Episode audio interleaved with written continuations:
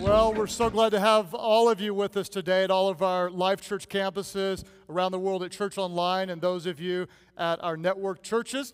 We're in the middle of a series called Margin. So far, we've talked about scheduling margin. Last week, we talked about financial margin. Today, we're going to talk about a kind of margin that you may not have thought of called moral margin. So if you have your Bibles, let's open them up to James chapter 1. James 1 is where we're going to start. And what I'd like to do is I want to ask you a question. And before all of you answer, I want you just to think about it and let it sink in. The question I'll have you respond to in just a moment is this. I'm wondering at all of our campuses, how many of you know someone, and don't respond yet, but you know someone whose life has been wrecked by sexual sin?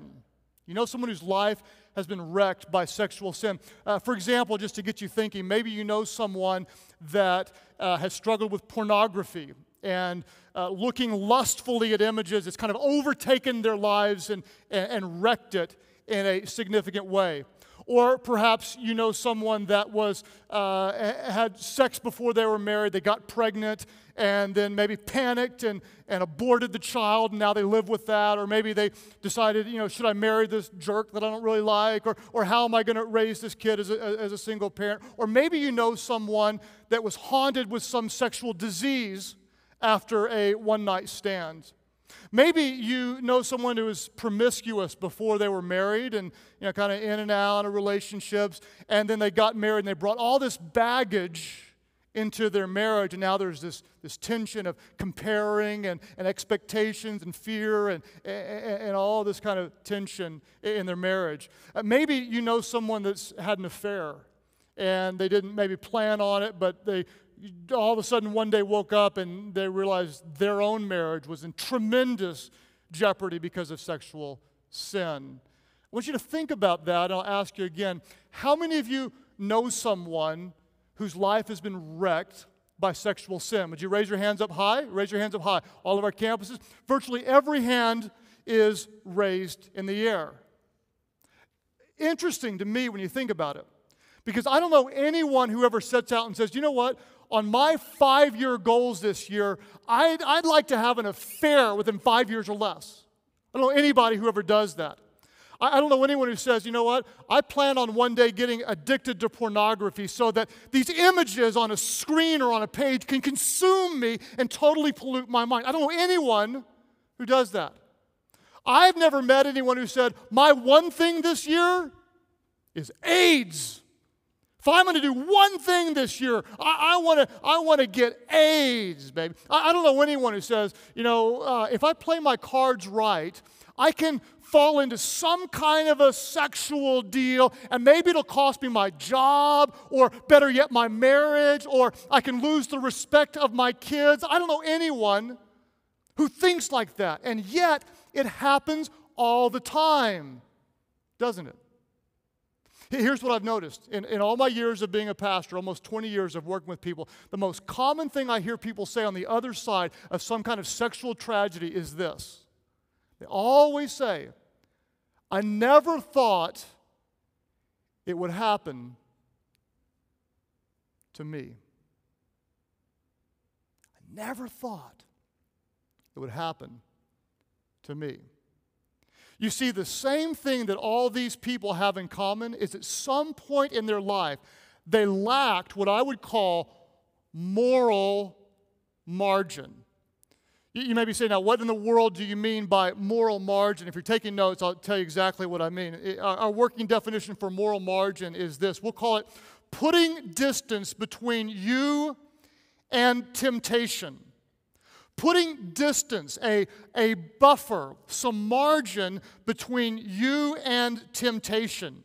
In fact, James chapter 1, verses 13 through 15, really some great verses on temptation. Here's what James said. The Bible says, when tempted, no one should say, God is tempting me. For God cannot be tempted by evil, nor does he tempt anyone. But each one is tempted when by his own evil desire. You may remember a couple of weeks ago we talked about the fact that all of us are out of alignment with God. We are sinners by nature. By his own evil desire, he is dragged away and what? Would you say that word aloud? Dragged away and enticed. Then, after desire has conceived, it gives birth to sin. And sin, when it's full grown, gives birth to death. The Bible says that we're dragged away and enticed. The word translated as enticed comes from the Greek word delazo. If you're taking notes, here's what it means. It means to entrap, to allure, to entice, or very literally, it means to hook. It means to hook. It's a fishing term used to catch with bait. Your spiritual enemy, check this out. He is trying to hook you into something that would cause sin to be born, because sin, when it's full grown, doesn't lead to life, but it leads to death. Enticed, lured, baited, hooked. And I never thought it would happen to me. What's interesting, in the early years of ministry, I was honored to do ministry specifically with single adults. And for years, I worked with great people. And the most common question I got, above all else, was about when you were dating somebody. Over and over again, people would want to know, if I'm dating somebody, how far can I go? How far is too far? In other words, if there is a line somewhere, I want to know where it is, because I want to get right up to that line, and then I might do that. How far is too far? If I get right, is that okay? Which is really interesting to me, because I don't think of very many areas in your life where you say, how close can I get to something that would actually hurt me without actually getting hurt? For example, I don't know many people who put 3 bullets in a gun and then spin it and say, I wonder how many times I can click it and be okay. They don't do that, do they?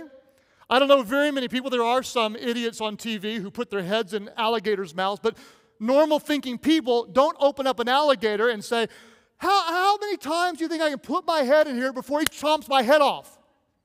People don't do that. Where I live, we have a lot of poisonous snakes, and I can promise you I've never walked up to a copperhead and put my hand up and said, wonder how close I can get to Snakey Wakey before I get bitten. You don't do that. But yet, for some reason, when it comes to sexual temptation, people know, how close can I get to the edge without getting bitten? 1 Corinthians chapter 16, I want to look at verses 18 through verse 20, printed there in your notes. Go ahead and help me out. The first word of this text is what? 1, 2, 3, say it aloud. 1, 2, 3. Flee, the Bible says. The Bible does not say flirt. The Bible does not say get close to. But the Bible says to flee from what? The Bible says flee from sexual immorality. Just below the text in your notes, the Greek word that's translated as flee is the word fugo. Everybody say fugo? Yeah. Sounds like a cheap car, doesn't it? It says fugo. And what it means is to run away. It means to shun. It means to escape. It means to distance oneself. Fugo from sexual immorality. Flee. Get out of town. Put some distance in. Put some margin between you and temptation. Run, Forrest. Run. The Bible doesn't say flee from overeating. Doesn't say flee from gossips. Notice what it says to flee from. Flee from sexual immorality. Run. Don't ask yourself, how close can I get? But the wise person is going to put significant margin, significant distance between themselves and sexual temptation. Now, you may say, Craig, why would you zero in on sexual temptation when there are so many others? And the reason is because I believe this is one of the most dangerous and most devastating. When I look at the lives of people close to me today, this is the one thing that seems to be taking so many people out. And there's actually a difference between sexual sin and so many other sins. You may say, well, what do you mean by that? Verse 18 says this. The Bible says that all other sins a man commits are outside his body, But he who sins sexually sins against his own body. You might say, well, I thought all sins were the same. Actually, all sins are not the same. All sins, yes, separate us from God, but I can make a very strong biblical argument that in the eyes of God, all sins are not the same, and a very easy practical argument that all sin is not the same when it comes to practical consequences. All sins don't cost you the same thing. For example, if you tell a white lie, that may not cost you anything at all. If you speed, if you go 10 miles above the speed limit and you get a ticket, that may cost you a certain amount of money, but not a whole lot else. If you gossip a lot, that may cost you some friends. But if you sin sexually, that can cost you your job, it can cost you your marriage, your kids can grow up without a dad or a mom, it could cost you your life through a sexual disease. It could cost you your self-esteem. It could cost you your reputation. One bad decision sexually could cost you for the rest of your life. All other sins, they're outside the body. But whoever sins sexually sins against his own body. The scripture goes on to say this in verse 19 through 20. The Bible says, "Do you not know that your body is a temple of the Holy Spirit who is in you, whom you have received from God?" Here's what the Bible says. The Bible says, "You are not your own. You were bought at a price. Therefore, honor God with your body." You may say, "Hey, it's my body. Can I do whatever I want with it?" Well, if you're a believer in Christ, no, you can't. That this body is not for you to decide what to do with it. You're actually a house for God. You're a dwelling place for the Spirit of God. And Scripture says you should honor God with your body. The problem is the culture is going to tempt you in all these other ways to enter into sexual immorality in ways that you would say, that's not even wrong, is it? Everybody else is doing it. What's the big deal? I mean, why do I need margin between me and sex stuff? I mean, isn't that like the goal? Isn't that fun? I mean, isn't that what you're supposed to do? I mean, if you're a guy, you need the bunga bunga, don't you? I mean, you might as well go, right? No, actually, no. This sin is different. This sin, it sticks with you. It's painful. It's emotional. It is deeply spiritual. Here's what the Bible says. Interesting verse. Ephesians chapter 5, verse 3. In your notes, can you help me out with this? Paul said this. He said, "But among you, there must not even be a" what? Would you say it aloud? There must not even be a hint of sexual immorality. I want you to think about that. There must not even be a hint, not even a hint. You see, the challenge is in the world we live in, the world standards, I mean, we're talking are low, low, low, low, low. But God's standards are so, so, so, so high. And so often we might think, well, I'm better than most, while God says not even a hint of sexual immorality. In fact, I'll give you just a few examples of things that most people would say, well, they're not even that big of a deal. I mean, if you're only doing this, you're not really. But think about it from God's perspective. If God says there must not even be a hint of sexual immorality, in fact, the Greek word translated as sexual immorality is the word porneia. We get our word porn from it. And what it literally means is it means anything that causes arousal outside of marriage. That's what it means. That's the most literal. Anything that causes sexual, there must not even be a hint of that. So let me just ask you a question, and you can just nod and just think about this. If that is truly the standard of God, if He is so holy and wants so much good for us that He would say there must not even be a hint among God's people. Ask yourself this: if someone dresses inappropriately in a seductive way, causing someone to, do you think that in God's economy that would be a hint of sexual immorality? What if we're dating somebody and we're not going all the way, but what if we just do everything but? I don't know if you know what that means, but when I grew up, there was a thing called everything but, and what it meant was everything but. That's what it meant. Hey, what if you're doing everything but? We're talking a little bit of naked twister, okay? You ever play twister? Right hand green. I don't know. But anyway, and you're not going all the way, but do you think that in God's eyes, that would be a hint of sexual immorality. And yet in our world, you'd be considered a hero if that's all you did. Do you think that reading a Cosmos magazine that says 5 ways to drive your boyfriend wild in bed, do you think that to God that would be a hint? But in our world, that is considered normal. Put it out on the grocery store aisle so your 5-year-old kids can see it. Normal. No big deal.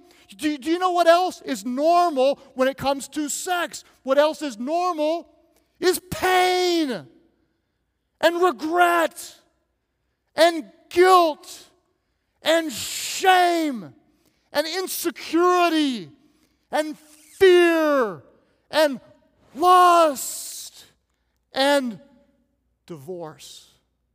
That's exactly what is normal. Why is that normal? Because if there is a line of what's right or wrong, when it comes to sexual sin and sexual temptation, the line is in the wrong place. The line is right up against the very thing that most people say, well, that's obviously wrong. But I would argue there's an infinite number of other lines that society naturally crosses without ever realizing, I've just put myself too close to the poisonous snake. Normal. So what I'm going to tell you in the next few minutes, you're going to go, dude, that's just weird. Darn straight. Every bit of it. Without apology. Passionately weird. Because what's going on in the world today, normal, especially when it comes to morality and godliness and success in relationships, normal is just not working at all. Let me just give you a stat. According to one article, up to 65% of men and up to 55% of women will commit adultery by the age of 40. Up to 65% of men and up to 55% of women will commit adultery by the age of 40. When you add those numbers together, that means somewhere in the neighborhood of 80% or better of marriages will be affected by that. That is normal. Why is that normal? Because there is no moral margin. Because society has said what is normal, if everyone else is doing, that's what I'll do as well. And we've taken the margin out and we are crossing line after line of things that are really, really destructive. What does it happen? Here's what we think in our minds. We think, okay, is it wrong to enjoy being with someone and, you know, talking to someone of the opposite sex? Well, no, because the line of adultery is way, way, way over there. So just talking to somebody, that's not really wrong. Is it wrong to share personal stories with somebody? You know, talk about my wife, my husband. Is that wrong? Well, of course not. Why? Because the line of sexual, you know, affairs, that's way, way, way over there. So this isn't wrong. Is it wrong to anticipate time with this person? I can't wait to be with them and spend time with them. That's not really wrong, is it? Because adultery, that line is way, way, way, way over there. So that's not wrong at all. Is it wrong to flirt with someone that's not my spouse? You know, maybe, you know, little notes, little gifts. Is that wrong to have an emotional connection? Probably shouldn't. But when you compare it to where the line is, the adultery is way, way, way over. I mean, that's not even close. I mean, that's not that big of a deal. Is it wrong to start talking about my feelings? You know, I mean, you know, I know I shouldn't be attracted to you, but I kind of am. That's what my heart says. I mean, is that wrong? Well, not. I mean, you got to be true to your heart, right? Here, snake. Here, snakey, snakey.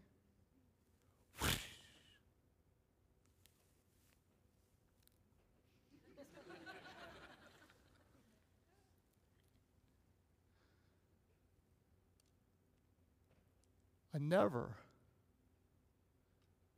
thought it would happen to me. No moral margin. No moral margin. Distance between us and temptation. So what I want to do is, for the next few minutes, I want to just give you some better places to draw the line. And admittedly, these are unusual. But we want unusual results. I've got 8 suggestions, or many more, and some of you are going to write me off. It's weird, but others of you will say this is actually very wise. 8 different things. The first thing, if you're taking notes, I would encourage you to dress for spiritual success. Dress for spiritual success. When you dress in such a way to bring glory to God and not be immodest. And I could talk to the guys, you know, personally I don't find many men attractive at all, so it's not a real big problem. You know, guys at the gym, put some clothes on, you got big muscles, so you're showing them. You know, have some courtesy, be modest. Ladies, I'll talk a little more to you because guys are visual.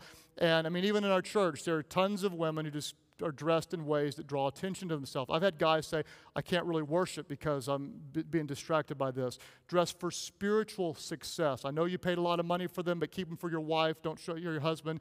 Keep them for him. Don't show them to us. We don't need to see them. Dress for spiritual success. Sorry about that. I know I just offended some of you, but deal with me. Second thing, if you're taking notes, I would say keep 4 feet on the floor. If you're dating, keep 4 feet on the floor. It's amazing what happens, how safe you can be when you keep 4 feet on the floor when you're dating. Do not get on the bed to do your Bible study together and wrap your legs around each other. Just keep 4 feet on the floor. If you're watching a movie, keep 4 feet on the floor. It's pretty extreme, but it's pretty doggone safe. When you don't, what happens is guy's sitting there, girl takes her nice, smooth, shaved legs, throws them up against his hairy legs meet shaved legs, clothes start flying. It just happens. I mean, it just happens. Next thing you know, someone's singing, pants on the ground, looking like a fool with the pants on the ground, head turned sideways. Anyway, I'm sorry about that. I just pants on the ground. I got $50 for that. My staff told me if I do that, I get $50. $50, baby. Pay up, looking like a fool with your $50 in my pocket. So,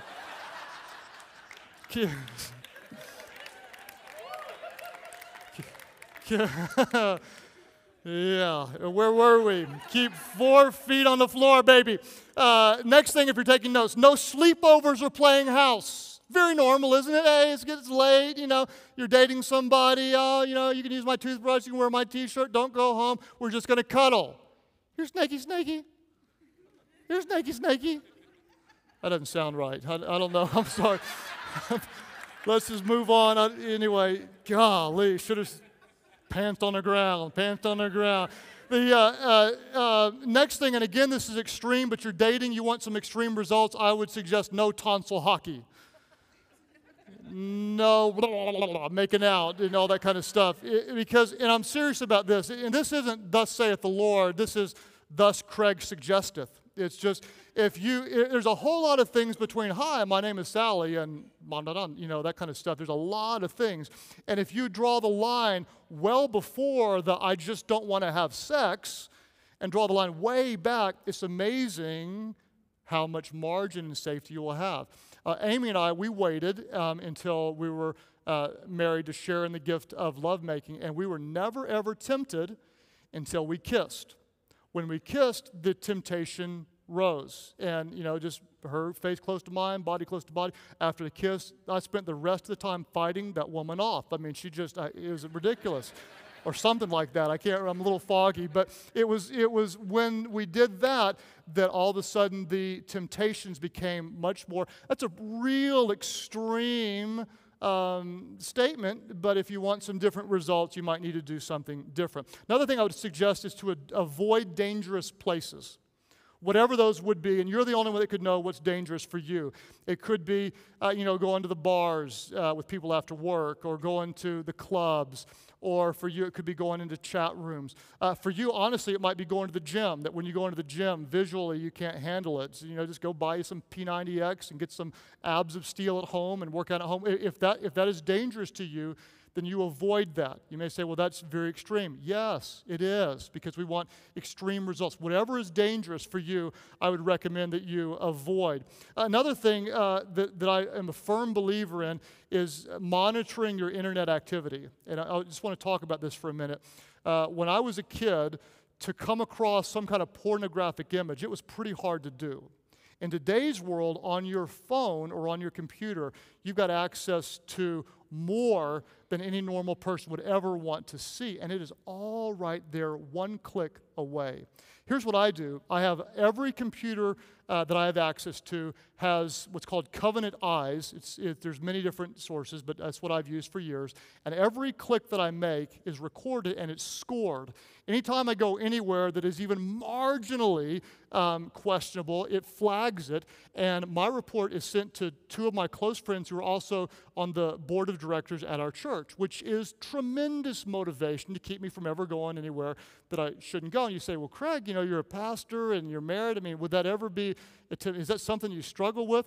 And I'll be real honest, at my age now, it's not nearly the temptation it was 10 years ago. It just really isn't. And almost every day of the year, it's not a struggle for me. But if it ever became one, I have margin to protect me.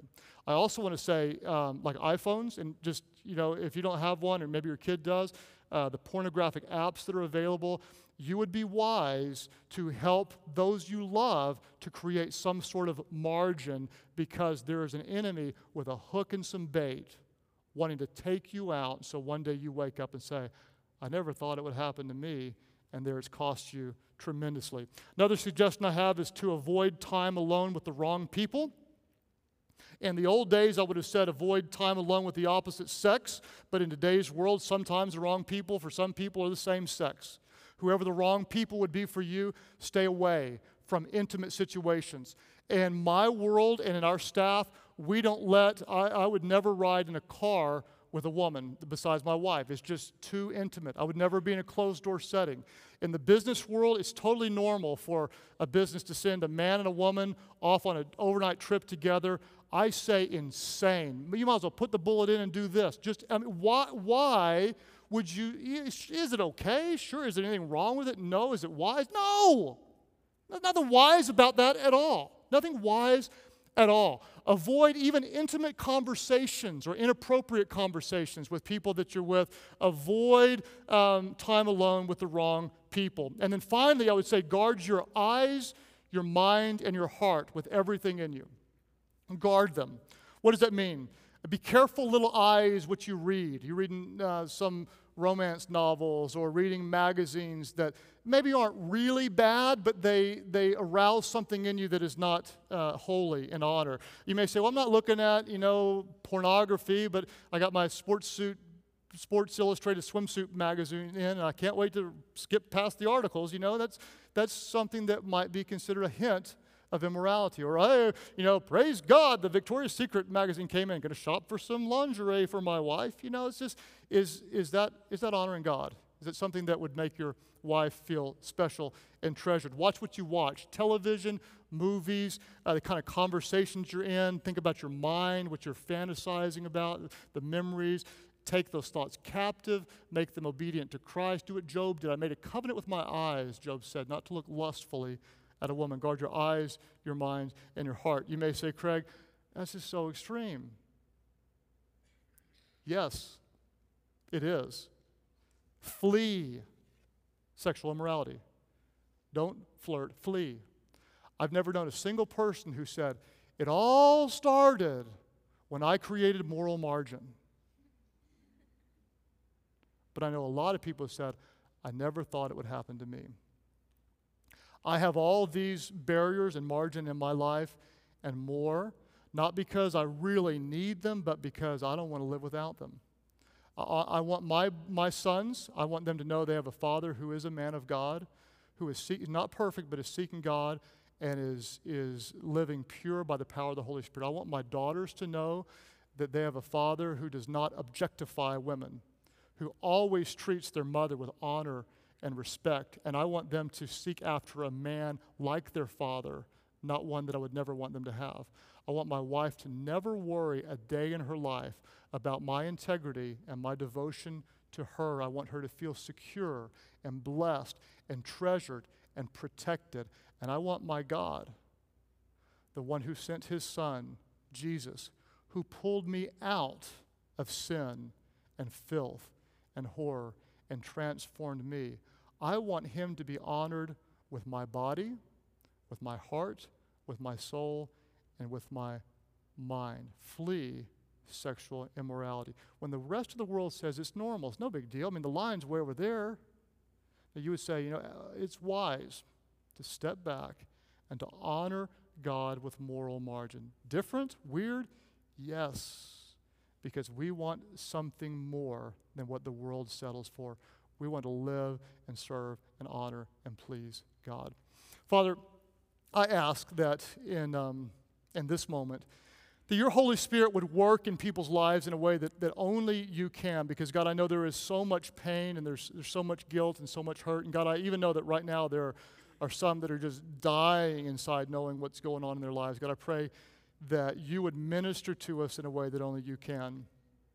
Here's what we're going to do. As you guys are praying at all of our locations right now, I just want to just ask a couple of questions, and the first one is, how many of you would say, you know what, you probably don't have the moral margin that you could. You've just gone through life like everybody else, and you realize there are probably some safeguards that would be wise to put up in your life. If that's you right now, would you lift up your hands right now? Just lift them up. Lift them up high. Lift them up. Lift them up. Thank you guys for your honesty. God, I would pray that everyone who realizes there are some things we could do to be even wiser. God, I pray that they would talk it over. I pray, God, with their life groups, they would talk it over. God, I pray in their families, in their homes, they would talk it over. God, I pray that parents would gather with their children and spiritually nurture them by talking over some of these principles. And God, not avoiding the real issues of this life, but having the courage to just to talk very directly about them. God, help us to talk it over. And in your presence as we gather, give us the wisdom to create margin, to put distance between us and temptation. Now, God, I pray that you would speak in the lives of those right now that actually have crossed some lines and are maybe looking at some things that are inappropriate or thinking of some things that are wrong or acting out physically in ways that are hurting your heart, God, and potentially destroying the things that they care about most. God, I pray that at this moment that your Holy Spirit would convict them, and God, they would desire true freedom. God, I ask that they would have the courage not only to confess to you, oh God, but they would confess to those around them, that they would cry out, and in their humble confession, that they would find mercy and help in their time of need. And God, I pray that they could not continue on in their sinfulness, but you would pursue them with your grace and your love and your mercy. And God, I thank you in advance that there will be those who are freed from the pain of sexual sin and its consequences by the power and the glory of your Son, Jesus. God, give them the courage to reach out and ask for help. Set them free, oh God. As you continue to pray today at all of our campuses, some of you may go, oh man, I just there's more than a hint of this in my life. There's way too much. And I feel a real serious conviction. Here's what I want you to think about. Those of you that are believers, the Holy Spirit is dwelling inside of you. Some of you would say, you know what, when I look at my life, when I look at not just sexual sin, but all of it, I think, man, I've just been way too bad for God. How could God ever love someone like me? Here's what I want you to understand is he's crazy about you. You're the one that he came for. You're the reason that he sent Jesus. You may say, but I'm so lost and it's so dark and my life is so messed up. You are exactly who he came for. I thank him all the time that he saved me out of a life of darkness. And when I cried out to him, my life wasn't fixed immediately, but immediately I was transformed spiritually. And there are those of you here today that you're very aware right now of your sin. You're aware that it's separating you from God. You're aware that you're not everything that God would want you to be. And that is a great first step. It's great to realize, you know what, you are not. Because if you don't see and acknowledge your sinfulness, you won't see and acknowledge your need for a Savior. And there's some of you right now going, I really do. I need help. I need healing. I need forgiveness. I need to be transformed. You are one prayer away. Call today on the name of God's Son, Jesus. Call on him. Ask him to save you. Ask him to forgive you. Ask him to change you. When you do, God's word promises all your sins will be forgiven and you'll be made brand new. You'll be transformed and filled by the Holy Spirit of God. It'll be as if you've never sinned in God's eyes, and you will become a new creation. There are those of you are here for this moment. God brought you here. Today is the day of your salvation. At all of our campuses, those of you who would say, yes, that's me. Jesus, take my life and save me. Would you lift your hands high right now? Just lift them up and say, yes, that's my prayer. as hands are going up at all of our campuses, Church Online, you guys just click right below me. Hands going up at all of the locations, people saying, yes, Jesus, transform and forgive me through the risen Christ. Would you all together just pray this prayer aloud? Pray, Heavenly Father, save me from my sins. Forgive me. Make me brand new. I can't get out of this life without your help, and I need your help. Holy Spirit, fill me. Give me the power to live for you. My life and my body is no longer my own. It belongs to you. Thank you for new life. Now, Jesus, you have mine. In your name I pray. Life Church, all of our campuses, would you worship God and welcome those today born into his family.